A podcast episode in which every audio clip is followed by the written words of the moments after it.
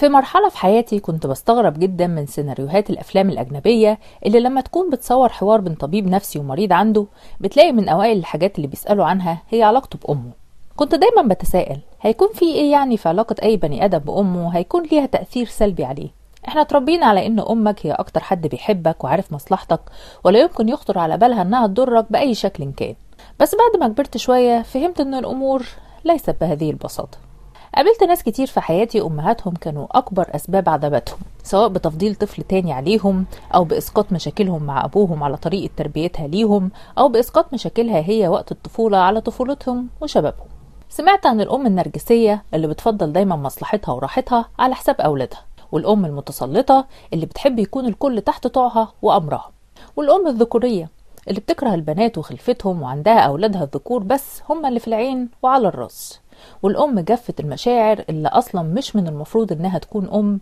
هي بس اتورطت في الموضوع ده لأن هي دي قوانين المجتمع اللي بتنص على إن أي بنت لازم تتجوز وأي زوجة لازم تخلف حتى لو ما كانتش مؤهلة لكده. وفي اللحظة اللي قرر لي القدر فيها إني أكون أم عن طريق تبني ابني الوحيد حسيت بقد إيه عظم المسؤولية وقد إيه كبير الحمل. وازاي ان ربنا استأمني أمانة في صورة مخلوق هش ضعيف حياته صفحة بيضة وكل كلمة أو تصرف بعمله بيتكتب فيها بشكل ما وبيغير بياض لونها لألوان مختلفة على حسب القول والفعل. ممكن يحولها لصفحة مليانة بألوان زاهية وجميلة وممكن يحولها لسواد.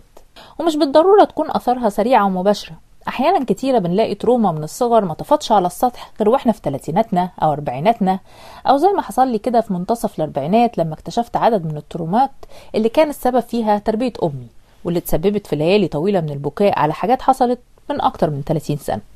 وبنظرة سريعة على جروبات النميمة النسائية على الفيسبوك بلاقي إن نسبة كبيرة من الناس لسه معتمدة فكرة محدش هيحبك أكتر من أمك أمه تعرف مصلحته أكتر منه أمك بس هي اللي عايزاك أحسن حد في الدنيا. بما يعني إن لسه في تجاهل تام لحقيقة إن مش كل الأمهات ملايكة ومش كلهم اتربوا بطريقة سوية ولا كلهم بيربوا أولادهم بطريقة سوية. مش عايزة ألوم حد واولهم أمي.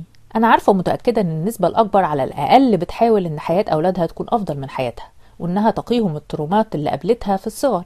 لكن غصب عن البعض فهم بيعيدوا إنتاج ال trauma مرة تانية.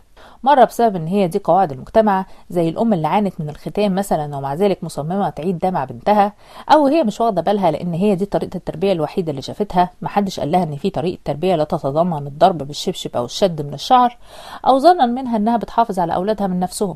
بنكسر البنت ضل عشان ما تمشيش على حل شعرها ونحسسها دايما إنها قليلة عشان ما تتمرعش وتخرج عن طعن. وكل هذا الميراث المأساوي من الأذى والتعنيف. لكن لسه في أمل. إن مع كل جيل جديد تكون الصدمات والعقد والترومات أقل. بس علينا الأول إننا ننتبه ونعترف إن الصورة ليست بالوردية ولا كل الأمهات بالملائكية اللي الكل بيدعيها. غادة عبد العال.